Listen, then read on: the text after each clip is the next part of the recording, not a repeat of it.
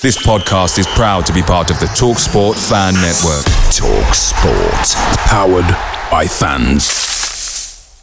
Hi, Ellis Pod fans, it's JR here. Bert's Babes, Hoddle's Heroes, even DiCanio's Dozens. We've had some iconic lineups in our history at Swindon, just like the legendary menu at McDonald's. Parkin or Austin, sweet curry or barbecue? Why not get a McNuggets share box to enjoy the debates with your mates? And thanks to McDelivery, every drop-off could be a home win. Order now on the McDonald's app and you can also get rewards points too. No one wants to drop points at home, and with tasty rewards to earn, you won't be missing out. Only via app at participating restaurants. 18 plus. Rewards registration required. Points only on menu items. Delivery fee and terms apply. See mcdonalds.com.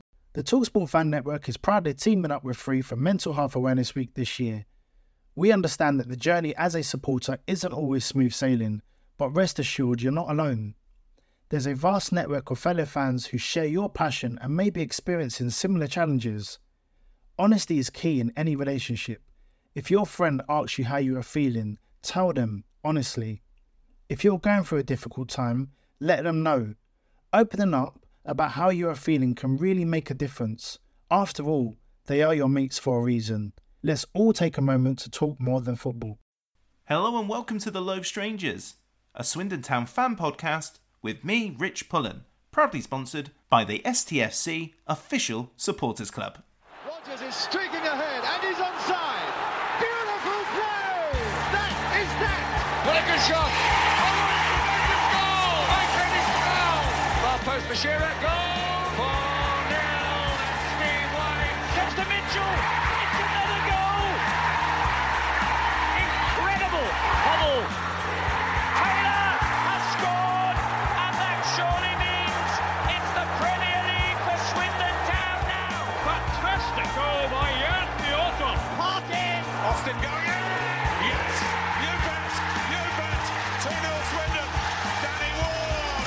I would win this league anyway. Richie, he's hit it. It's Cradley! Oh, it's fluid!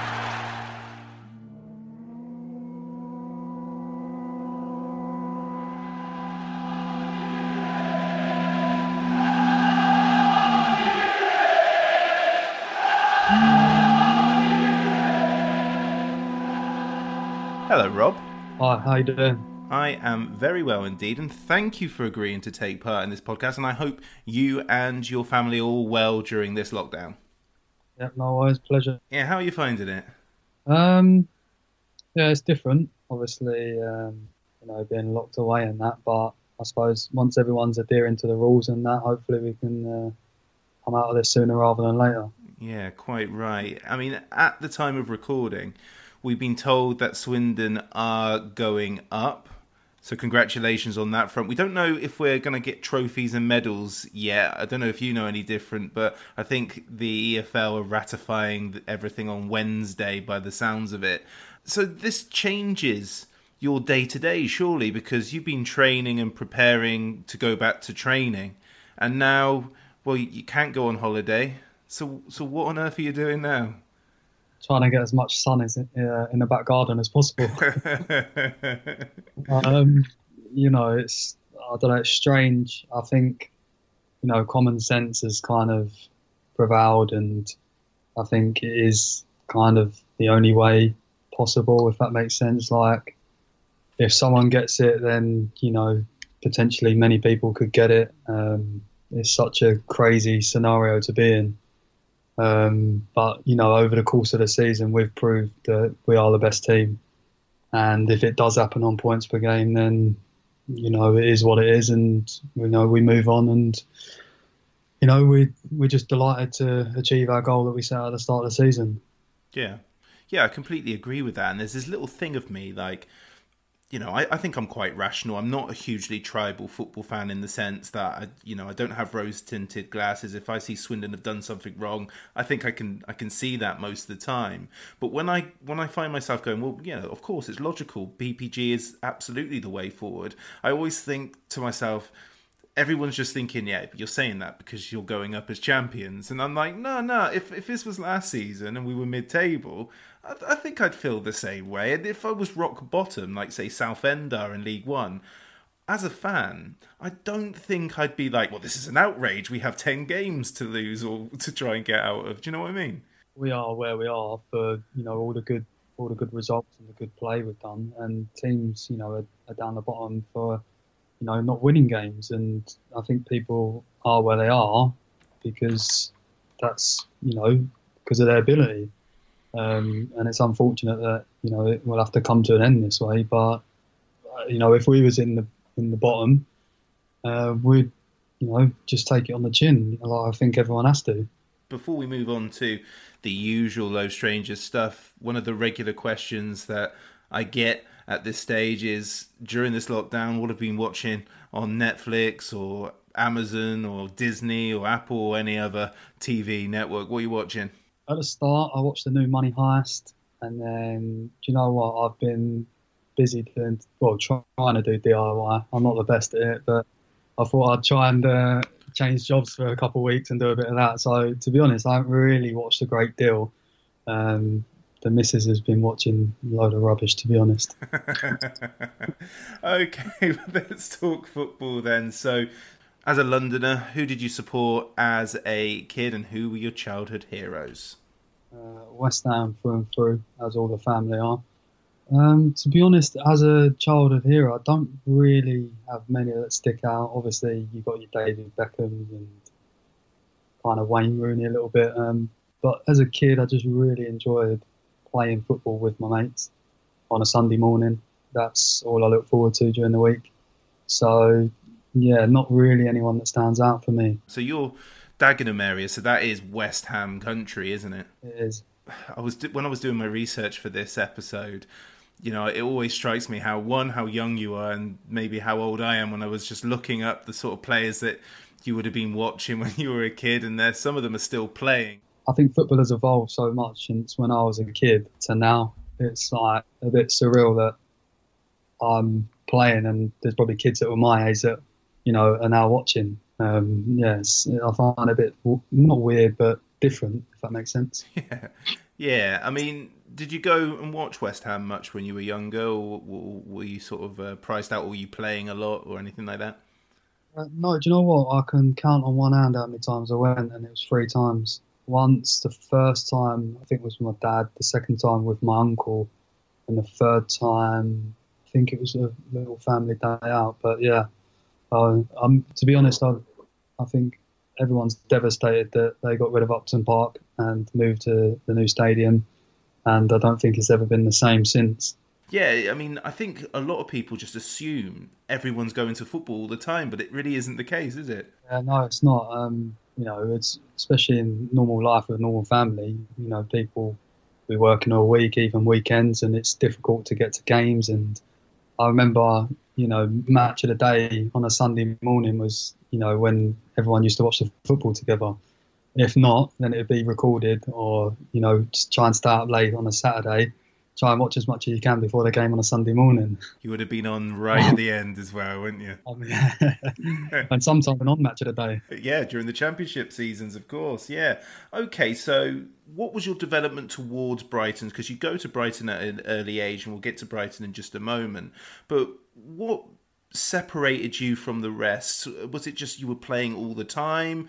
I mean, I'm always interested because you guys, everyone that I spoke to recently, always make it sound so easy to go from playing junior football to playing academy football. What was your journey? Bit of a strange one, really. Like, I just played on a Sunday morning, like I said, trained on a Thursday night. I played for 3 teams as a kid, and yeah, that was it, really. I just really enjoyed it. You know, my parents always used to just say, go out there, give 100%, and most importantly, make sure you enjoy it, because if you're not enjoying it, what's the point of doing it? So, yeah, that was the main things. And then, luckily enough, I got, you know, picked up. And, yeah, I've just been, to be honest, it is very lucky when you do get picked up, and, you know, I'm in a fortunate position. So, yeah, like, just keep enjoying it, and yeah, just thankful, really. Why did you go to 3 different teams? Was it because, you know, you were too good for some of them, or was it politics? Because junior football, man, it's crazy. One of them was because of politics, and then one of them, we sort of like got to an age group and there was not like a different thing, so we merged into a different team. And then the other one was just, well, the second one was politics, and then and the third one was just a complete change of team. Yeah, it's always, so, there's always politics. I know. Never known an industry like that. When it comes to junior football, there's always politics. Okay, so were there any other teams looking at you at that stage, or was it just Brighton? No, well, to be honest, I didn't even know they were interested. It was basically, I was about, I think, it says on the internet 12, doesn't it? Because I know a few people have said it to me before. But I was about 15. My coach at the time was working for Peterborough, on like, because his son used to play on a Sunday morning as well. So he was the one that was taking like the coach, like the managers or whatever you want to call it, like taking the team. And he just put me forward to one of his friends who worked at Brighton and sent me for a trial. And you know, luckily it just went from there. Other than that, to be honest, I wouldn't have a clue what I'd be doing now if it weren't for, you know, getting in there or even sending me for the trial. Maybe DIY? I don't think so. Not like that it's gone over the last few weeks. 15, and I've spoke to a lot of players about this, 15 sounds about right to join the academies. A lot of people go in younger. But of course, when you link up with a bunch of kids at 15, a lot of them have known each other since they were much younger. Was that the case for you? Yeah. So when I first went to trial, you know, I didn't really know who to sort of mingle with or whatever, because they were all like known each other from a young age, like you said. And you know, I thought it was quite hard to fit in at first, but you know, the boys at the time were, you know, legend, welcomed me with open arms, and you know, we had a great time at that age and in the youth team. What position are we talking about at this stage for you? Are you playing right back, left back at that stage, or are you playing various places? I started at left back, and I played a bit in midfield at like 15, 16. And then after that, I played left back, right back. But I'd say the majority of the time, until I was probably, I don't know, 20, 21, I played left back the whole time. And then the past couple of years, I've been moved back to right back, which I do prefer, but you know, it is, at the end of the day, you know, if the gaffer said playing goal, I'd happily play goal. Again, when I do research, I don't just look up the player, I look up the coaches, I look up what's happening at those clubs at the same time. And the name that's coming out a lot when I look up Brighton and their development is Vic Bragg. Would that be right? Was he a major player in your development? Yeah, Vic is still working there as we speak, and you know, I can't speak highly enough of Vic. He's an absolute legend. You know, he was so welcoming, and obviously I moved away from home when I was 15. So, you know, him and Martin Hinshelwood, Steve Brown, and Simon Rusk over the sort of youth team period. What separates them from other coaches? Because when I talk to people about development coaches, they're either really, really good or really, really bad. What makes a good, other than making you feel welcome and things like that, what else do they do to really set up? Because, you know, Vic's been there since the mid-90s, for example, so it's pretty much his thing. In a world where people get moved on so readily, what does he do that separates him from the rest? I don't know, really. He's just such a nice guy and knows the game inside out. Has that sort of like flip side to him, you know, when you need to be told, you get told, but just all-round person, such a top guy, and he's got everyone's respect, you know, throughout the club, and anyone, you know, that's worked with him will say the same about him as well. Yeah, your coaches in the under-18s or the development, I would say, to start with, is Simon Ireland, is that right?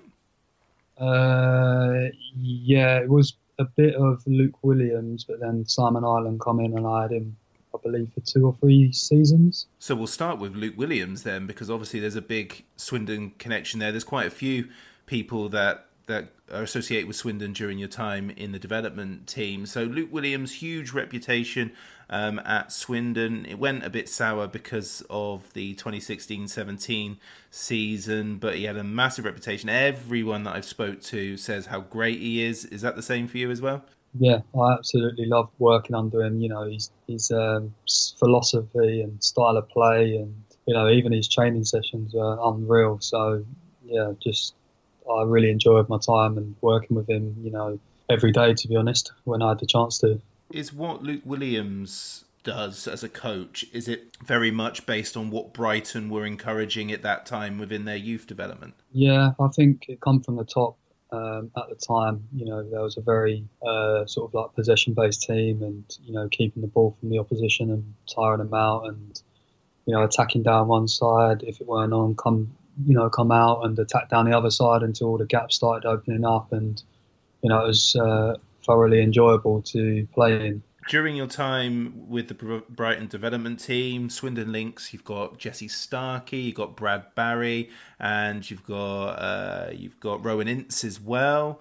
What was it like going through the ranks with those? Because Brighton, it's funny because when I was looking at the sides, that the players that you played alongside, there wasn't a huge amount who have been lucky like yourself to continue into the Football League. Quite a lot have gone into non-league or are nowhere to be seen anymore, unfortunately, or they've gone back to the countries where they were raised. And it seems so difficult, but at the same time, Brighton at that time were bringing in a lot of players from like Chelsea development as well, weren't they? I thoroughly enjoyed my time, you know, at Brighton and coming through the youth team and development team and that.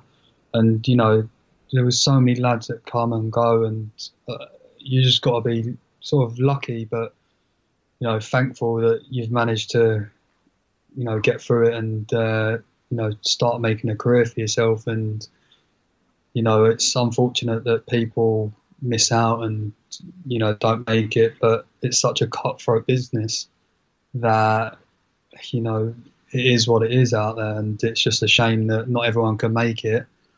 But you kind of just have to crack on with the card you're dealt with, I guess. Yeah, fair point. And out of the people that you played alongside at Brighton, are there players that you just think, how on earth did you not make it in the Football League or above? Yeah, I don't know, to be fair, that there is quite a few that are still out there and playing. Now, off the top of my head, I know, like you said, Brad Barry is at Rowe. Jess, I think he's at Worthing, but yeah, like there's a few others that you know are still out there playing, but yeah, it's just a shame that, like I said, not everyone can make it. You know, it is what it is at the end of the day. I suppose you just have to crack on with it. Yeah, you had quite a productive spell with the development leagues. You're captain. How do you find like the Premier League development system? Is it a good thing? Does it need a bit more competition? What do you think? At the time, I thoroughly enjoyed it, and I thought it was like a big test for myself, and I'd probably speak for the other lads as well. But kind of now looking back on it and coming through that and going into the men's game week in, week out, it doesn't really prepare you for what you're going into.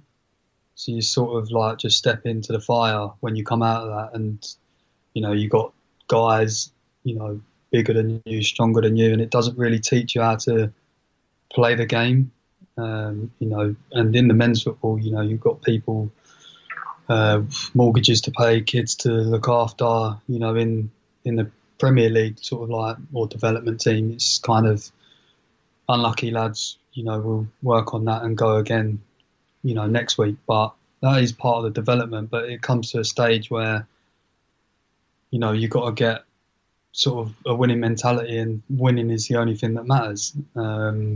So I guess it needs a little bit of work, but at the same time, it is their development. So, yes, I didn't enjoy it particularly towards the end, but, you know, it's part and parcel of learning about football, I guess. Yeah, I find that nowadays, and this includes your time in development football, that football clubs are like herding players. And for example, you make your debut, you're 21, which for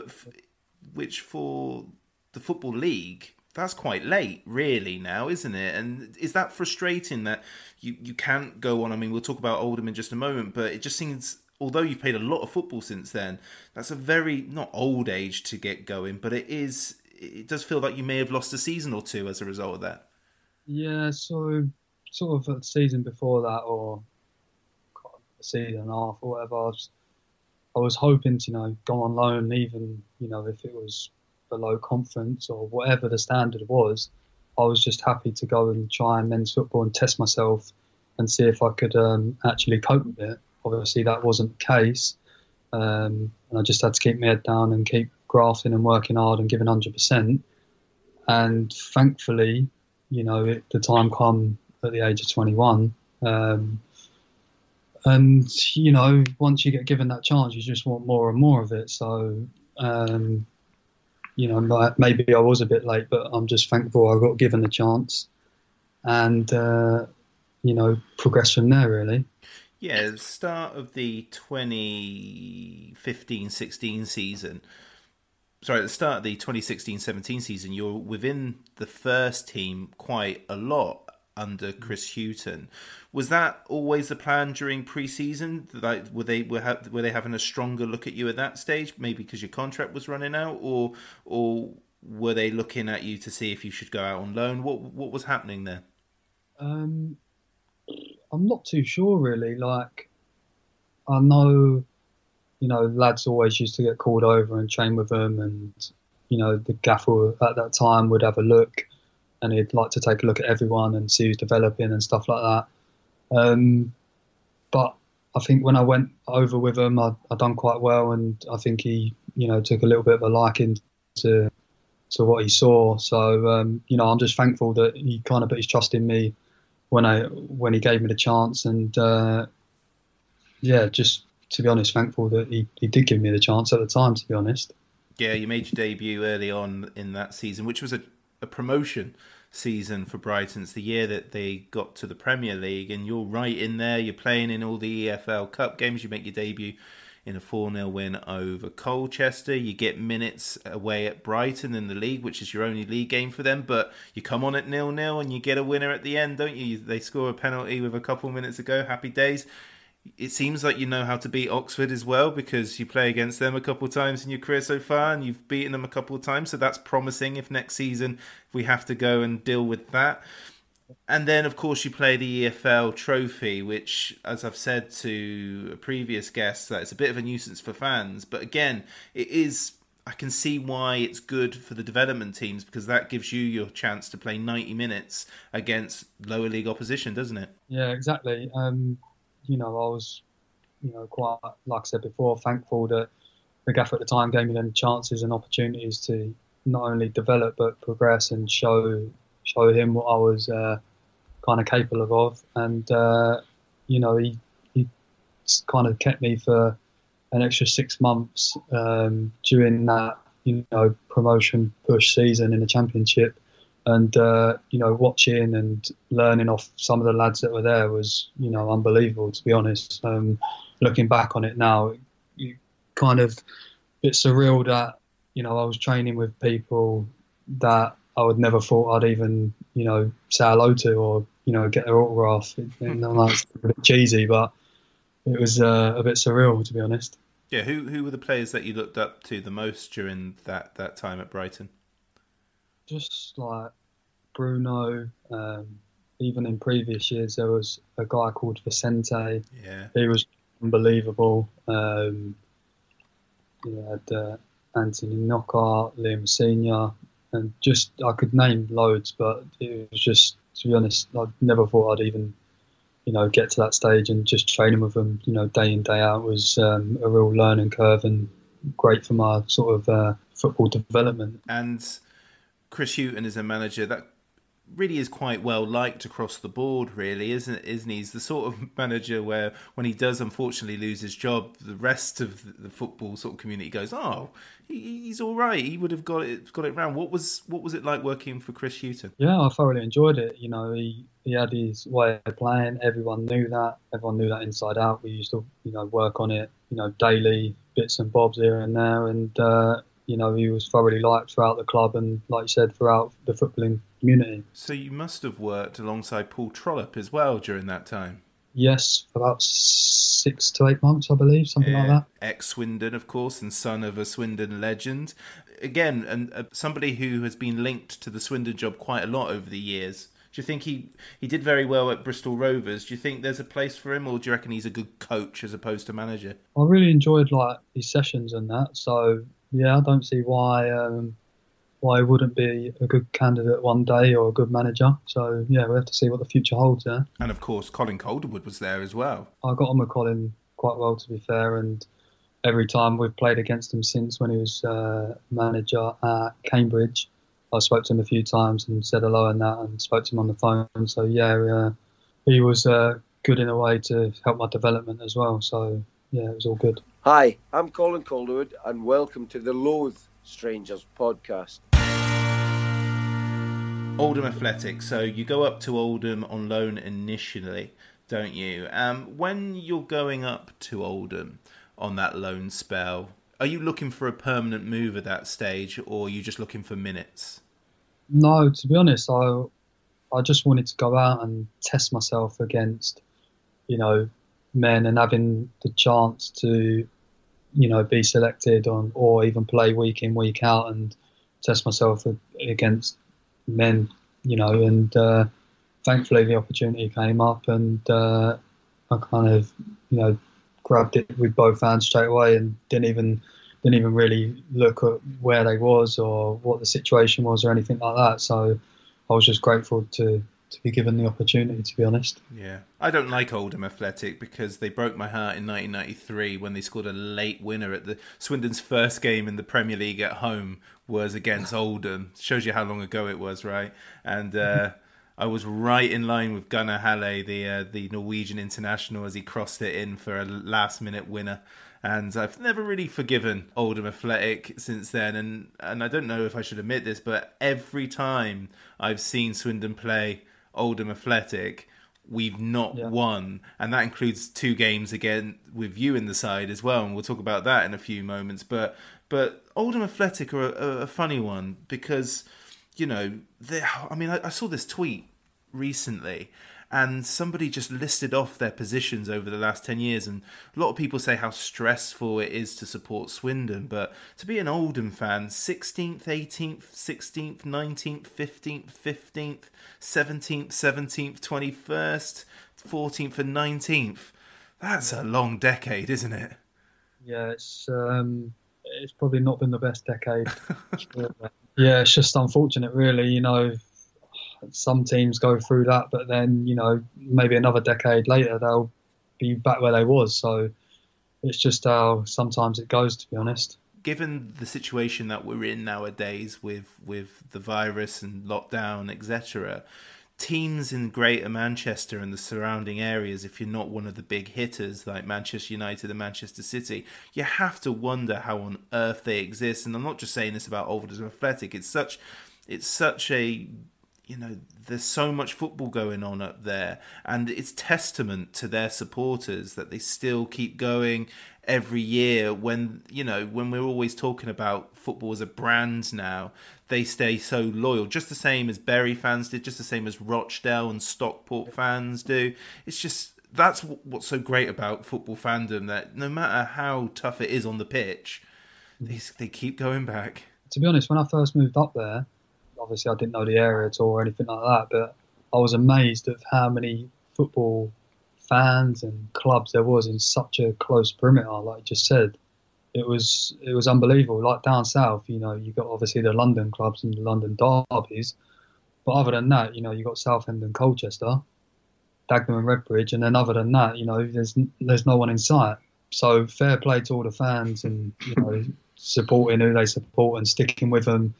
The Oldham fans and Rochdale and Bury, they could easily go watch United, Man City, Liverpool's not too far, Bolton. So there's big teams around there, but fair play to them for sticking with their local team and coming out and showing the support that they always do. Yeah. Well, John Sheridan is the man that brings you to Oldham, and speaking to Jerry Yates, he's very complimentary. I believe he called him a ledge manager. So, I think that's good, isn't it? I mean, in my old age, I think it's good. Did you have a good experience with John? Yeah, he's, like Jerry said, he's a legend. I can't speak highly enough of him. And when he brought me there, obviously Tommy Wright was his assistant, and then the gaffer now was there as well, so that's how I, kind of met them all, and yeah, like just thankful for Shez to give me the chance and the opportunity, and it's just like Jerry said, he's a top man. I'm not a huge fan of John Sheridan because he trumped us at Wembley when he when he beat Swindon under Di Canio 2-0. That's not exactly his fault, you know, he's there to win it as well. But he always strikes me as like, as a fan, as a dour football manager, you know, he doesn't seem like the happiest chappy. He was a good player. I remember seeing him play for Sheffield Wednesday. What again makes these managers so popular? What, because it's not easy to win over a squad of individuals, and that's the same if you work in an office. It's the same if it's in the football industry. How does a manager command that level of respect? I don't know, it's hard to explain really, but he used to get on with everyone. Obviously, he's got that switch in him, like most good managers have. Like when you need to know, you get told. But yeah, it was just down to earth, you know, chatted to you. You knew what he wanted. He was fair with you, and I think that's quite, you know, a main point, that whoever you are or whatever situation you are in at a certain club, that they're fair with you, and you know, you'll have mutual respect. And you know, he was top man, and he was legendary, to be fair. So with that in mind, when a manager is so popular, how frustrating and almost like, do you suffer guilt when things start going badly and they ultimately end up losing their job as a result of that form? Is it hard for you as a collective to sort of try and make things better, but you know it's inevitably not gonna happen? Yeah, like we didn't get off to a great start in that League One campaign. I think it was, we lost, was it 6 or 8 of the first 10 games, something like that.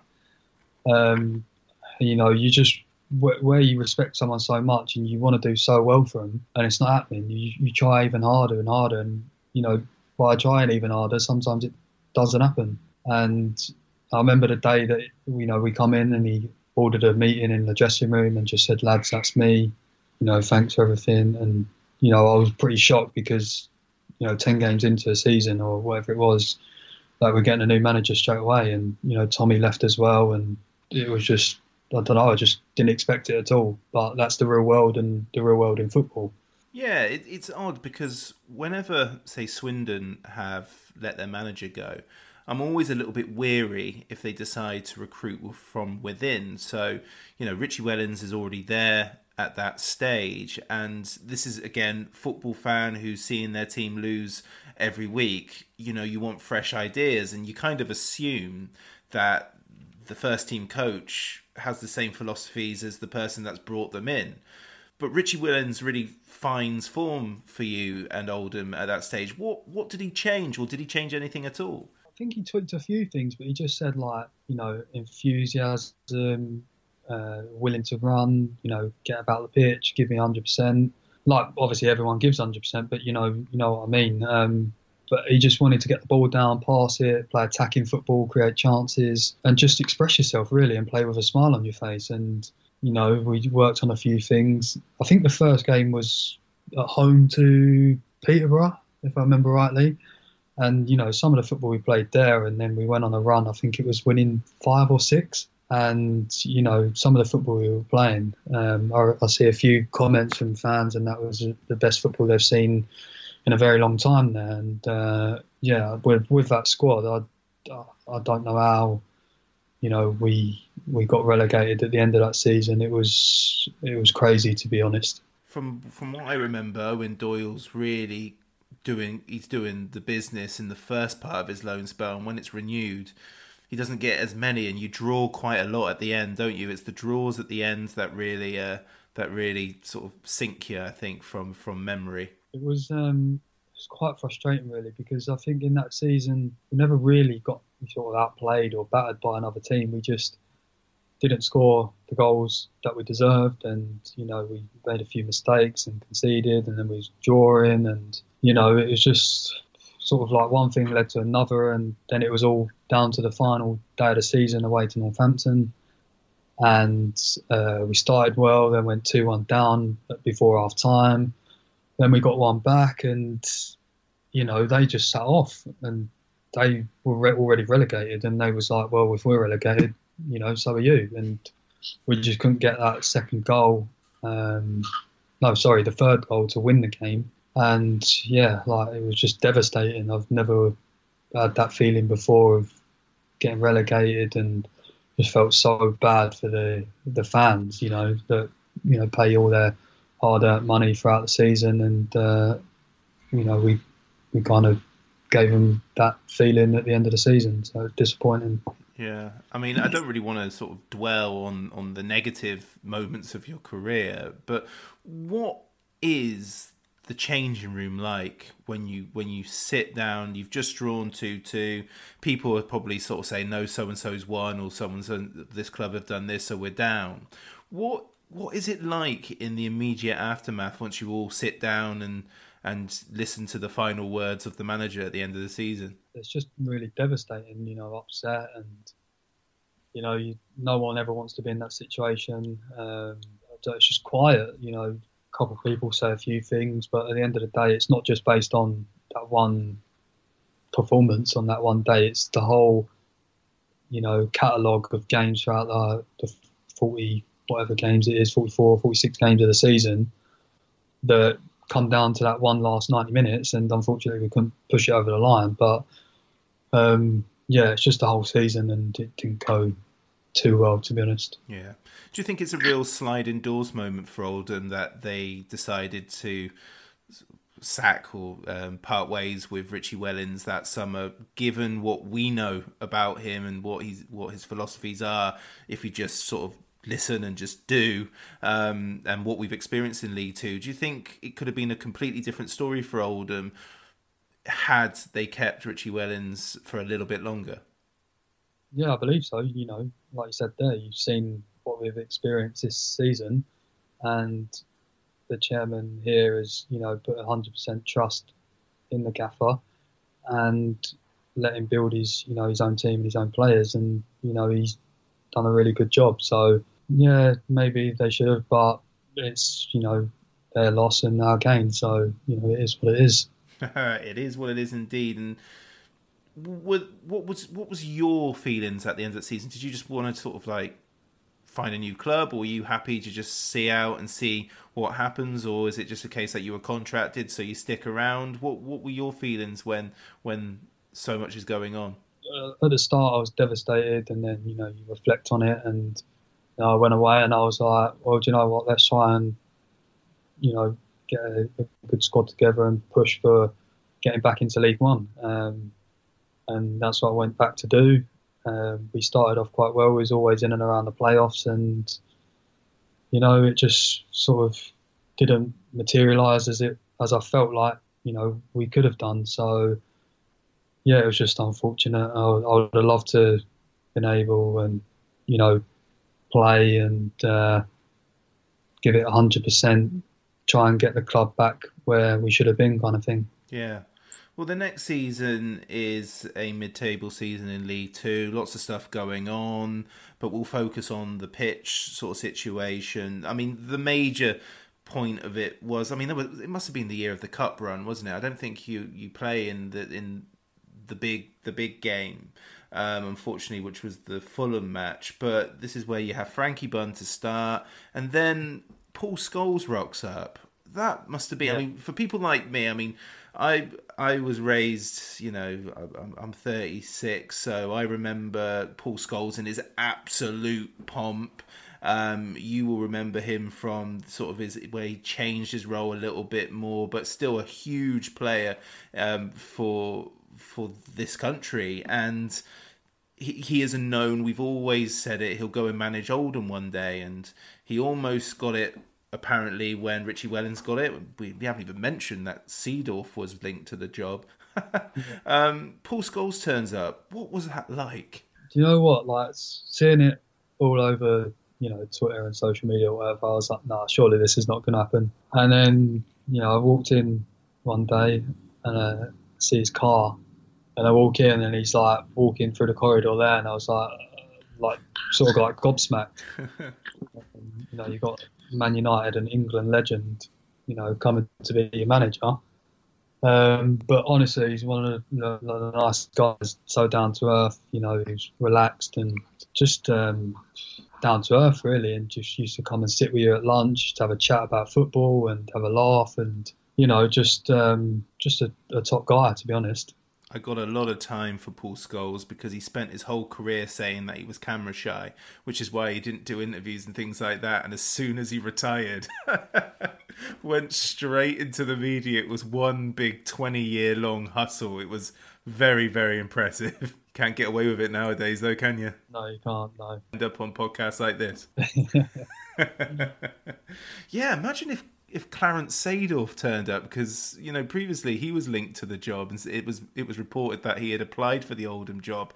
That's like a quintessential Swindon Town appointment from years gone by. That would have been exciting. Yeah, it would have. I think there was a couple of people, you know, linked, you know, with big names and that. And like I said, Paul Scholes, you'd never think in a million years that Paul Scholes would be your manager, even like growing up as a kid. So, you know, even if Seedorf got it, it'd be another massive name and a privilege to work under. This is where, like, fan mentality, and I'm not saying every fan in the world is the same, but if you had two men presented to you as potential candidates, one is Clarence Seedorf and one is Richie Wellens, I know the majority of fans will say Clarence Seedorf without any knowledge of his coaching ability, but just because he's that sort of, that Hollywood name. We're always so enticed by it, and because Swindon have had, you know, Lou Macari, we've had Glenn Hoddle, we've had Paolo Di Canio, you know, that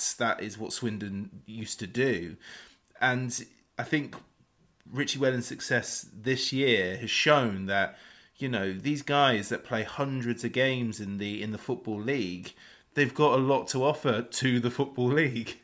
Oh yeah, 100%. You know, if you play your whole career in the Football League, you know the game inside out in a way, and you know players, you know teams, you know from playing against them, and why not give a young English manager a chance to show what they can do?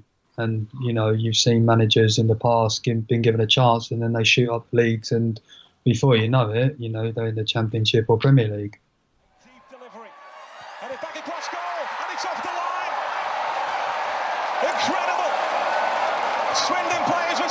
The bench was celebrating, but the ball didn't cross the line. Was it Shaylin Logan on the line? It certainly is. What an incredible clearance, because he's actually stepped off the post that he was marking. And it goes again. This time it's in. And he didn't flinch. Swindon Town have rescued it. And Brentford are on the floor in their own backyard again. You're listening to the Low Strangers podcast, proudly sponsored by the STFC Official Supporters Club. Well, let's move to Swindon Town now, and we'll start with a very, very simple question, followed by Daniel Thomas with a follow-up. It's from Nathan James, and he says, what the F were Oldham thinking letting you go? And Daniel Thomas says, how did you not get snapped up by a team in a higher division? So what was your journey to Swindon Town?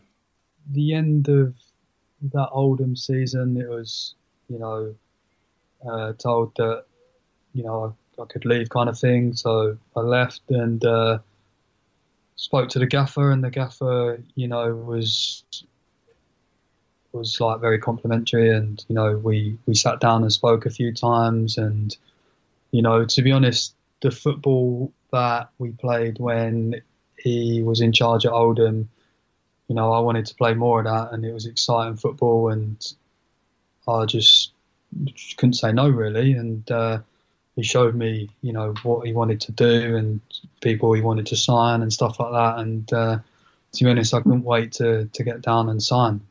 When this recording ends, I'm going to ask you who was on that list that Swindon didn't manage to sign, but we'll keep that for a little treat for myself afterwards. So, what did you know about Swindon Town before you joined them? To be honest, not a great deal. Obviously, I played against them twice, and I watched from the bench one of the games that the gaffer was in charge of.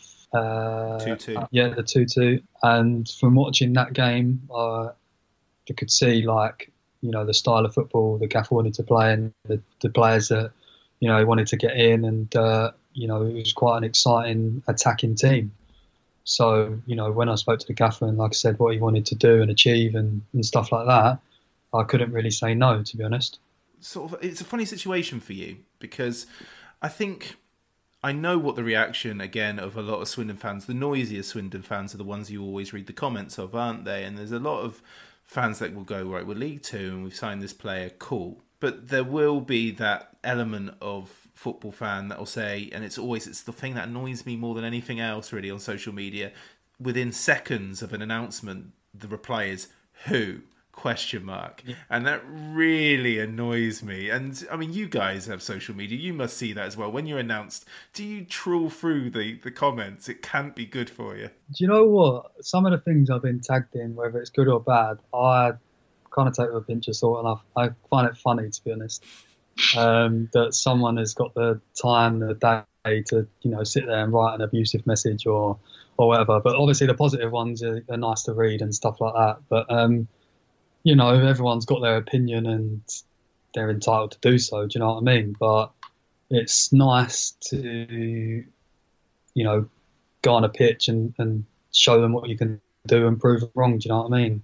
I think what I was getting at a moment ago when I was talking about that sort of that who when you signed, I think that's been a part of your success this season, is that maybe there were no expectations or maybe little expectations because people didn't really know who Rob Hunt was, that because you had such a consistent campaign, it's only worked in your benefit. Yeah, I suppose so, yeah. I suppose if you ask kind of many football fans who I was at the time or even now, that probably wouldn't really have any idea, to be honest with you. But, you know, it's good to go under the radar and you can, you know, concentrate on your football and on ultimately winning games, do you know what I mean, and helping the team whatever way you can. I'm trying to remember the two games that you played against Swindon. So one of them was the 0-0 in 2017 when we were going down. That was at the county ground and we should have really beat you that day. Oldham really went to just get the draw and they did exactly that. I think Connor Ripley made a couple great saves that day. And the second one, and this is why I bring it back to ask about it, because it was another 0-0, but there was the sending off at the end where you guys we have a corner and you clear it and there's a counter-attack and Matt Taylor uses his experience, shall we say, to cynically tackle the player to get a sending off and pretty much save a point. At that moment, were you like, I hate Swindon? You've robbed us. The both times I've played Swindon, I don't think as a team we sort of like gave you a big threat or anything like that. So we was on the back foot, I'd say, both games. But that I don't know if someone had a shot or, like you said, it was a corner or whatever, but it broke nicely for us. And I was thinking, go on, imagine we can get a little win here in the last minute, and then Matt Taylor's come out of nowhere and absolutely swiped him. And, you know, everyone in that situation knew what was going to happen, but it's the thought of knowing what could have happened if he didn't do that. And I think there was a few handbags pushing and shoving and that, and yeah, everyone was a bit angry at the time. But yeah, it is what it is, and I think I would have done the same thing if I was in his position, to be honest. Oh, it felt like a goal on the day, and it, you know, I do find those sort of tackles quite funny when Matt Taylor was just kept walking. He wasn't hanging around. He knew what he'd done, and off he goes. And all the people are squabbling, but Matt Taylor's always halfway to the changing rooms. I like those moments. I got to be honest, even when they're against us, I do. After a little while, find them quite funny. Yeah, I know. I suppose, like I said, everyone would have done the same thing. So, here we are. We're at Swindon. What's your initiation song? Paid the Fine. Paid the Fine. Look at that. Good cause. It's good cause. Okay, that's fine. That's okay. As long as it's to a good cause. So you go out on pre-season. It does have a feeling of a rebuild this season with Swindon. Before you signed, Richie Wellens was, you know, the best thing about Richie Wellens is he doesn't hide his opinions. He doesn't sort of say a bunch of football waffle. He'll say it how it is, in the sense that he wasn't happy with the squad. He wasn't happy he said that during the season, and he said that at the end, and he, you know, his word was his bond, because a lot of players left that summer. So it was like a new squad. How did you find pre-season? Did you have a good feeling that Swindon were onto something early on, No, do you know what? Since, you know, you can tell, you know, as a footballer, like, you know, we can do something here. And, you know, when we went away to, was it Spain, I think? The quality showed in the lads and, you know, the togetherness, and everyone got on. And, you know, since day one, everyone just clicked. And when anyone come in new or on loan or whatever, you know, the lads are welcoming and everyone just gets on so well. It's quite, yeah, I've never seen it before, to be honest. But yeah, as the season starts, you know, we play at Scunny and do well. And, you know, obviously it's a bit too early to think of anything, but you could see that everyone wanted to do really well and work their nuts off for the gaffer and achieve what we wanted to achieve. So yeah, I could see something sort of happening from the start. Yeah, in late August, early September, there were those three games, and they were against Morecambe, Leyton Orient and Macclesfield, and it just felt like it was going to happen, and we hadn't hit that wobble yet or anything like that, which was just around the corner. But there was this real feeling that something was happening, and, you know, that's the time where Lloyd Isgrove was going crazy, Owen Doyle had just started scoring, and there was yourself as well, who was an early relegation to the Swindon lineup.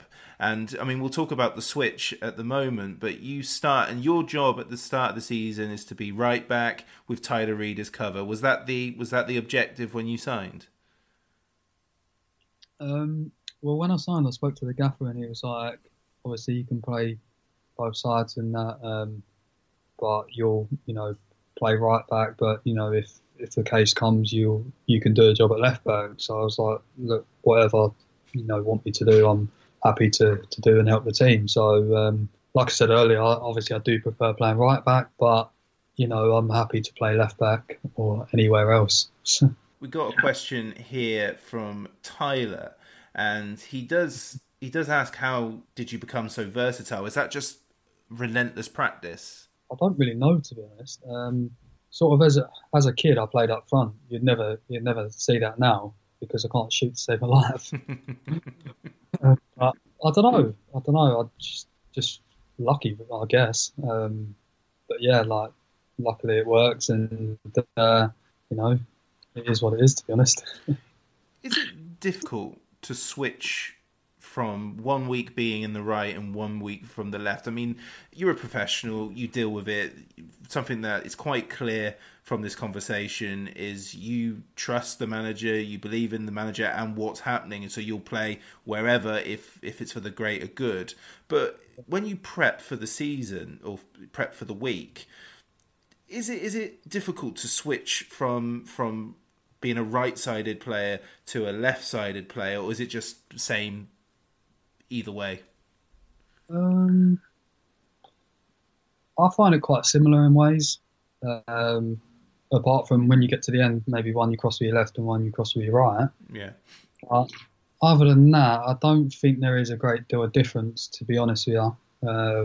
Probably just using the other foot a bit more, if I'm totally honest. I mean, that to me is ridiculously hard as somebody who was so unbelievably right-footed. And I wasn't very good with the right foot either, to be honest with you. When I was watching footballers back in the day, to find a left-footed player for England, for example, or at least a left-sided player, seemed to be like the holy grail back then. But now I guess footballers are becoming a bit more like, they're not focusing on one foot anymore. Yeah, do you know what?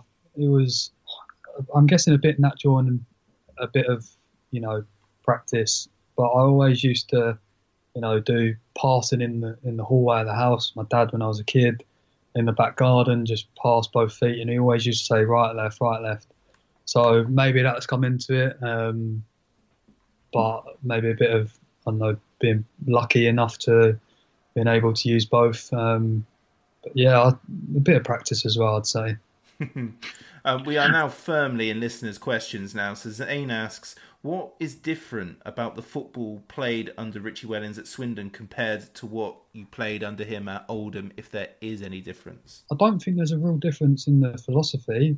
Obviously, personnel is different, but I think it's just exciting, attacking, obviously you want to get the ball down and play and move the opposition around and, you know, play with a smile on your face and just literally go out there and try and score and be exciting, do you know what I mean? And just do the obviously the nitty-gritty side of it, but when you've got the ball, express yourself and go and enjoy yourself. Do you think the Oldham squad was capable, because Richie Wellens always talks about the pitch, the change of pitch quality. He was quite sort of adamant that what Marcus Cassidy has done at Swindon is exactly what he needed at Oldham. And maybe that's why the Oldham players weren't fully capable of doing what Richie was really looking for you guys to do. Yeah, like, you know, the pitch I don't think was ever great. I think half the pitch was covered by the stand and it never used to get any sunlight, so one side of the pitch used to be absolutely terrible. But, you know, it did play a factor in trying to get the ball down and play the way the gaffer wants to play.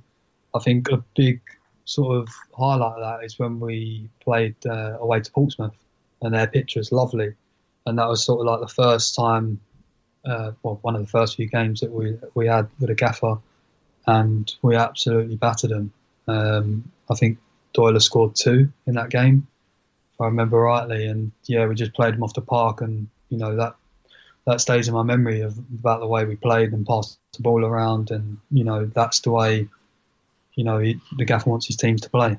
Yeah, let's talk goals then. So Joe Acklam asks, do you know why they tried to take your goal away from you at Leyton Orient? Because I think Joe is refusing to acknowledge the Football Association's decision to strip you of that goal. And Christopher asks, was the Crew goal a fluke? We'll start with that Leyton Orient one, because that still seems harsh to me. Do you know what? It wasn't a shot to start with. I was meant to cross it to Doyle, but unfortunately, I miss it somehow. And obviously it's gone in. But if it even didn't take the deflection, it was still on target and the keeper would have just caught it. So obviously I'm a bit bemused as well how, you know, it hasn't gone down. I think the rule is if it's on target. But yeah, I don't know, it is what it is. And just thankfully we won that game, do you know what I mean? I did speak to Ben, the media guy, and I did try, and he said he sent an email and that, but no, they weren't having it. He sent an email. It's not enough, Ben. This is an injustice. Shameful stuff. What about the Crew one? So you got a bit of luck with the Crew one, but we're having that. Yeah, no, I'll take as many as I can get, to be honest. But yeah, I was, at the time, I was quite annoyed and angry that, you know, we weren't playing our best, and, you know, it was quite windy, and I don't think we had a shot, to be honest with you, in that first half. So, you know, the ball come to me and I was thinking, do you know what, I'm going to have a shot here with a wind.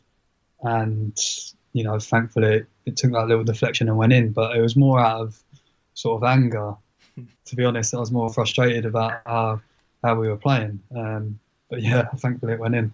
One of the only real negatives from the season, I guess, has been the loss of players to injury on a quite frequent basis.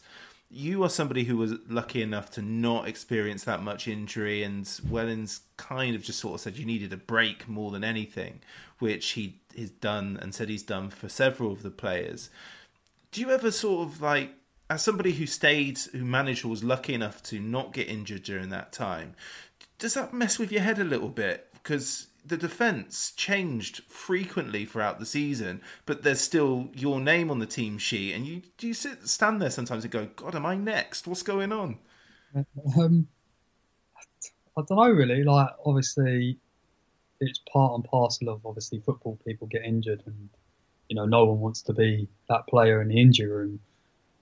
But that's why we have a squad, and a good squad at the same time. And anyone that you know.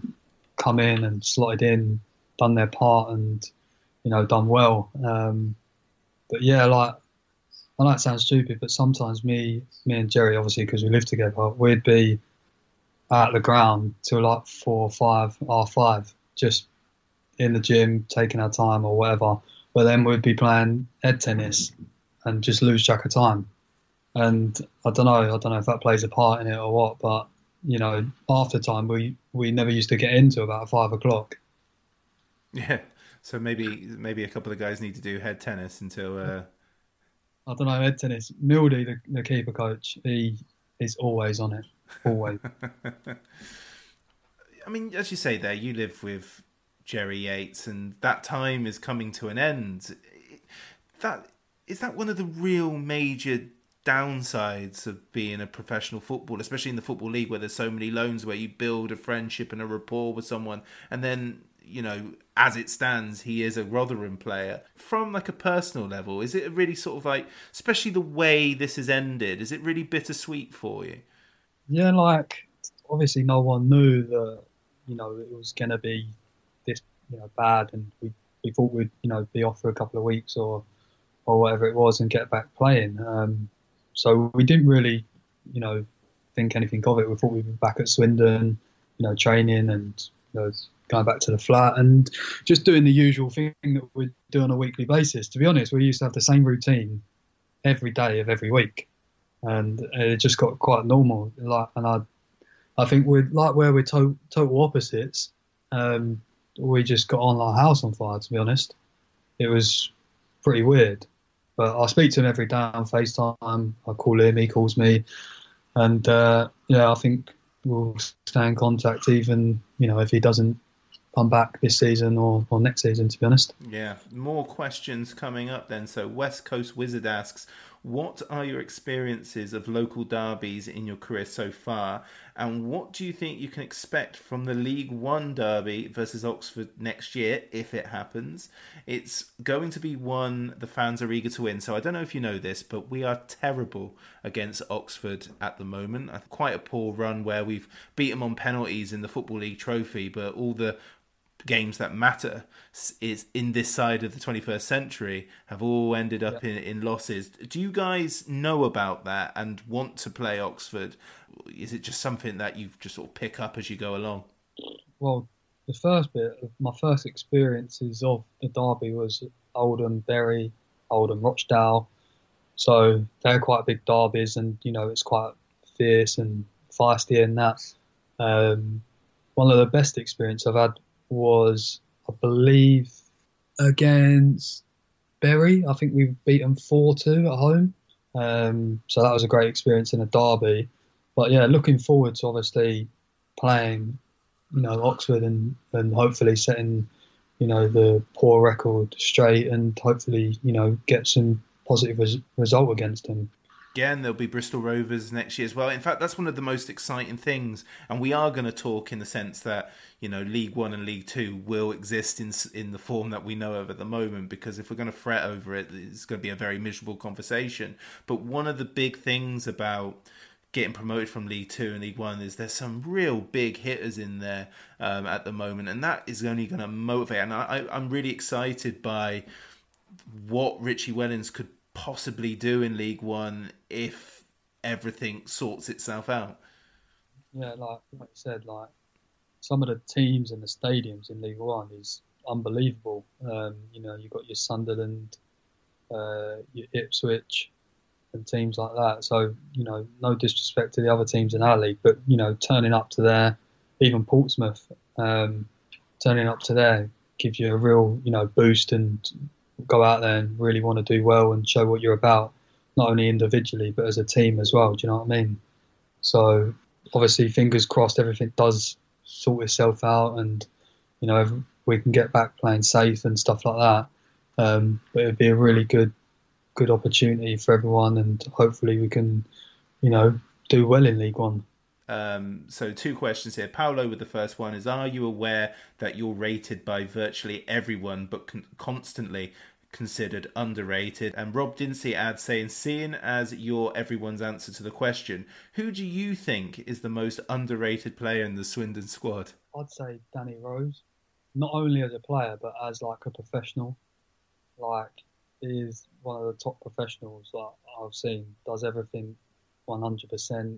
You know, does his extras, looks after himself properly, and as a main thing, you know, you can trust him on and off the pitch as well. So I'd say Rosie, yeah. Yeah, I'm going to say it though, and I hope to talk to Danny Rose and ask him about this, but he's getting up way too early, man. You've got to tell him to just chill out.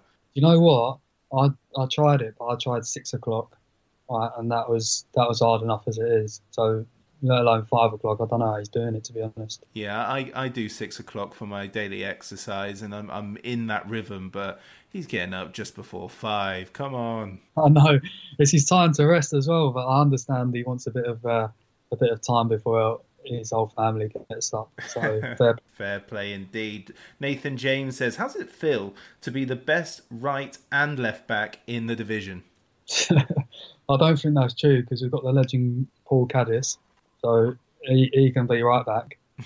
But no, I don't know. It's just obviously nice to hear things like that. But obviously, Cad's going right back. You know, some of the playing and some of the things he does in training and in the games, I think, bloody hell, how's he seen that pass? And you know, every decision he makes is spot on. So you know, it's been a pleasure learning off him as well. Obviously, watching him during the game and in training. So I'm delighted that, you know, he's signed, to be honest. But when he did turn up for the trial and then sign, were you like, come on, Gaffer, what's going on here? Not at all, because he's a legend. Honestly, he's a top man. Straight away, as soon as he entered, you know, returned to the club, you were like, I need this guy in the squad as well. His ability is a joke, honestly. He's a top man. So, yeah, he's more than welcome. I still cannot understand why or how we had the chance. I know Owen Doyle will take all the credit for it, but there's a lot of football teams in England and Scotland who had this opportunity to get one of the most experienced right backs around, and they didn't. I can't believe it. Yeah, well, to be honest, I thought he was older than what he was. Obviously, might be due to his hair, but. And being around for ages, but you know, I don't know how he was without a club, to be honest with you. It's just surreal that we've got him back, and you know, his quality shows on the pitch. Tyler asks, how does it feel to be considered Mr. Consistent at Swindon Town this season, seeming to not dip below 7 out of 10 in the ratings? I don't know, I don't really know how to answer that, to be honest. Do you look at the ratings in the Advertiser every week? No, not at all. Not at all. Well, obviously, it gets mentioned every now and then, but no. Like, I'd say winning a game of football, and that's the most important thing. So, yeah, I'm not really too fussed what the paper says, to be honest. Yeah, no problem. Sarah B asks, so you're naturally gifted, which allows you to play at right and left back. Are there any other positions where you think, yeah, I reckon I could do a good job there? Yeah, I'd love to have a stint up front, but I'd never be allowed. It's something for the last day of the season, in the last 10 minutes when the season's over and there's about 20 minutes left. Stick him up front. Imagine, I bet you I'd get half a chance. How easy has it been? Or easy isn't the right word. So this season, your assist statistics have gone up considerably. And you've had Doyle pretty much there to just pounce. I mean, how has that changed from your game? 'Cause, I mean, as a right or left back, are you doing the same role as you've always done in your career, or has it changed this season? I'd say it's changed quite a lot this season. You know, the way the Gaffer wants to play is very attacking, and when obviously the fullback goes forward, he has a lot of trust in the centre halves, and Granty, obviously, you know, sits playing in that holding role. So, you know, if it breaks down to win the ball back and we attack again, but you know, he just says go, make runs, you know, link up, and you know, put crosses in the box. So you know, I've done that, and thankfully, whoever's been on the end of it, I think most of them's been Doyle, but thankfully he's connected and stuck him in the net, to be honest. Yeah. Michael Brewer asks, will you be looking to stay on longer with Swindon? Well, yeah, I think I've got another year, you know, next season. Hopefully, like I said, we can all get back to normal and be playing in League One. But yeah, obviously, we'll wait and see after that. I'd, you know, love to stay. But yeah, we'll wait and see. There's a long time before that happens. So yeah, we'll just wait and see. And I imagine that you're, you know, given world events, you're very relieved to have signed a 2-year contract. Yes, I'm thankful to sign a 2-year, you know, deal. It's very good that they offered me a 2-year deal, and I'm thankful for that. So you know, hopefully we can get back to a bit of normality and playing a bit of football sooner rather than later and get stuck in to pre-season and have a go at League One, to be honest. Yeah. Got a question here. It's one of the big ones. What's your favourite cheese? Yeah, probably cheddar cheese, mature cheddar. Nah, yeah, extra mature. Yes, please. Remo asks, what's your favourite sandwich filler?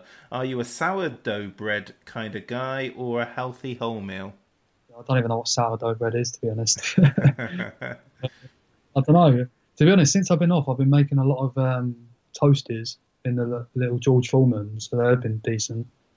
So, yeah, just Warburton's white bread or a bit of brown seedy bread, something like that. Now we're talking my language here. Okay, so we've got the old cheese. So we're making, it's a Breville in my world, which is the brand. So we're making toasted cheese sandwiches, is that right? Yeah, well, yeah, it's a little bit of cheese and bean, but it's like vegan cheese because I've cut out the dairy.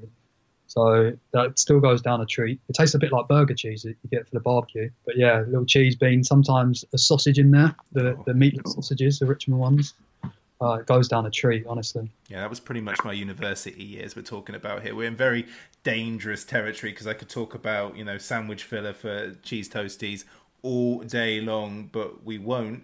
We've got a few daft questions to go here. Always get the same question here in regards to five-a-side. So who would be your Swindon Town five-a-side if you had to select one?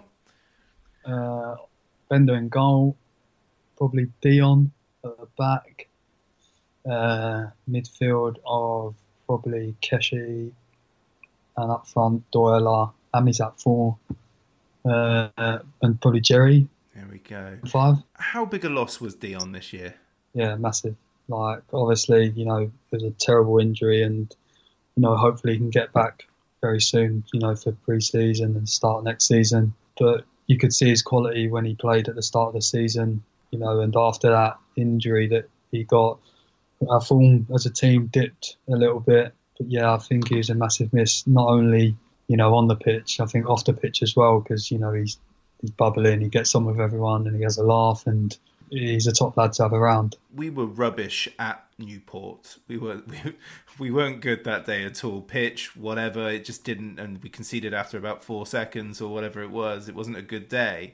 But the day that Dion got injured in the home game, that did seem to impact, that it did seem just... we lost our heads a little bit as a result of that injury, especially what we'd experienced with Dion previously with injuries, and that does have a sort of, there's a human nature level, isn't there, to football where, you know, you're not robots, and when your captain gets, you know, taken off with what is almost certainly a long-term injury, that can play a part in how the game unfolds, can it? Yeah, obviously, you know, you have to concentrate or try your hardest and, you know, forget what's happened, but you know, like you said, as a human being, you're like worried and, you know, you want to see how your mate is at the end of the day and, you know, hope to see the injury isn't too bad. Unfortunately, you know, it wasn't the greatest outcome, but thankfully, you know, he's on the mend and he can get back very soon. You know, and he was a miss this season, but, you know, hopefully he can kick off from where he left off, you know, this coming season. We've got a music question here. What's on your heavy rotation at the moment? Bit of everything, to be honest. I think if you stick my phone on there and shuffle it, you go from Titanic to, I don't know, house, R&B, you got all sorts on there, 90s. So yeah, a bit of everything. When we say Titanic, are we talking My Heart Will Go On? Yeah, I think so, yeah. Yeah, do you do the music when you score your goal against Crew, and we'll count the Orient ones, you put the music over it? Oh, but yeah, my phone gets used around the house on the little music thing for all sorts, and it just gets stuck on shuffle. I can assure you at least one person listening will put My Heart Goes On over one of those strikes before the week is out. I have no doubt about that. Okay, final questions here then. So what have been your personal highlights of the season? I really enjoyed Leyton Orient away. That was great atmosphere from the fans. You know, we played unreal as a team. I enjoyed Exeter and Crew at home and Plymouth away. So yeah, there's quite a good few in there that stick in in my mind that I think I look back and think, yeah, that was, you know, a good day. All the hits there. Did the family go to the London games? Yeah, there've been a few. It's more say I'd say my best mate and his father-in-law and some of my other mates, you know, go with them. It's more of them. They turn up and they really enjoy the day out. Have you ever played a game where all your mates have turned up and it's been a right stinker? No, I don't think so. Such good that don't happen, to be honest. Yes, quite. And the final question is from Ash, and it is, what does it mean to you personally to win your first title? I mean, at this moment in time, we don't know if we're going to be made champions. I mean, all the noise is to say that we're going to finish top, but they've been very vague, the EFL, haven't they, so far about what that means, you know, and I fully expect there to be some sort of trophy and medals to whoever does finish champions. If it doesn't, I'll be outraged. But how? I mean, this must be, again, that term bittersweet for you, because, you know, you spend all, you sacrifice your childhood for football. You don't, you know, unless you're an elite top flight footballer, these sort of events don't come along every season. And your first chance at a medal has been taken away by absolute unforeseen circumstances in a global pandemic. So how does it feel? Are you like, sod it, where's my medal, I'm going to be wearing this around my neck for the summer? Or are you like, well, it's a bit of a shame, but you know, it is what it is? Oh, obviously, like, we'd have loved to get back and, you know, play the last 10 games and, you know, kind of done it properly. But, you know, like I said, common sense has come into it. But you kind of miss, like, all the bits about winning it. So, like, celebrating with your teammates, you know, the fans, the celebrating in the changing room.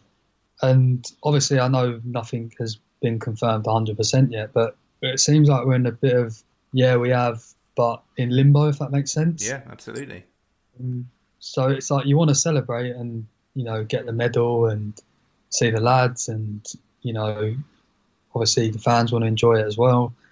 But as a kid, like, it's stuff that you'd never think you'd do. And, you know, some people maybe not even get a promotion throughout their whole career.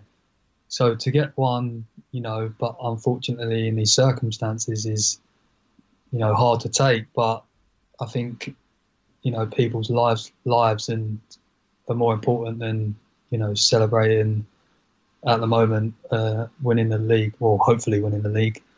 So, yeah, I don't know. Hopefully we can get some bit of clarification on it sooner rather than later, so we can all, you know, celebrate together, hopefully. Yeah, I've got to be honest. When they announced that the points per game had been agreed amongst League Two sides, we all went rushing, putting our little trophies with the asterisks and things like that. And then the next day, kind of like a hangover, you're kind of like, so we're not champions yet, but... A lot of our fans went to the Bradford fans and went, ooh, a lot of them went to like Colchester because Colchester put a dig in on their social media when they beat us and things like that. And now there's this little bit in my mind that's just like going, oh man, if they decide not to give a trophy this year, we're going to look proper stupid. I imagine they don't. I think it's just natural to celebrate, you know what I mean? Like, everyone's worked so hard, and obviously the fans come week in, week out. Everyone wants to have a bit of, you know, fun and excitement and, you know, joy in these sort of testing and sort of down times. Yeah. So, to be honest, I don't blame them trying to celebrate, because fingers crossed, hopefully we get a bit of clarity, you know, in the next couple of days to where we stand. But like you said, all the indications are we are going up and hopefully as champions. Yeah, absolutely. Well, that's all the questions that we have. And I've got to say, on behalf of the Swindon Town fans that have watched this season and listened to it from afar, a big, big thank you to yourself and the entire squad for what has been one of the most enjoyable campaigns that we've had for some years. And Rob, thank you very much. No problem, absolute pleasure. Cheers for having me. Good run by him, and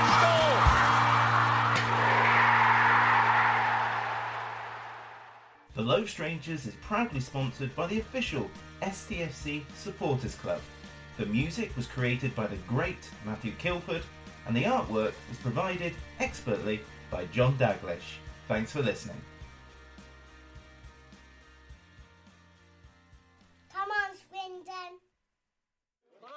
Swindon. Come on, boys. For it's a grand old team to play for, and it's a grand old team to see. And if you know the history, it's enough to make your heart glow. Oh, we don't care what the Newcastle says. What the hell do we care?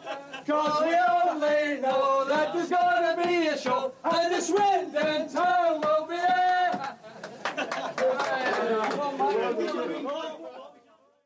The TalkSport Fan Network is proudly teaming up with 3 for Mental Health Awareness Week this year.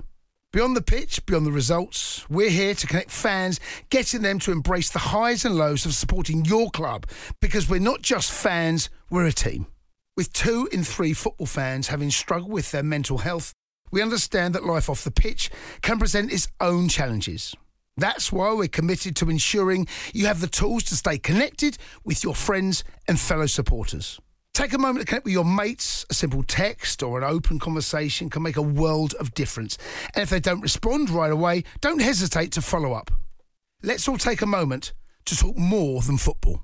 Hi, LS Pod fans, it's JR here. If Swindon players were McDonald's items, who would they be? We've had lots of Big Macs like the legendary Alan McLaughlin, Harry McCurdy, or even Steve McMahon. Perhaps you'd prefer to channel the power of McPlant like Darren Ward, or maybe 5 chicken selects, one to enjoy for each time Ben Gladwin joined. Yep, there's one spare, but there's still time. And you don't need super scouts or data solutions to get your hands on any of these. McDelivery through the McDonald's app brings them all to you. At participating restaurants, 18+, serving times, delivery fee and terms apply. See mcdonalds.com.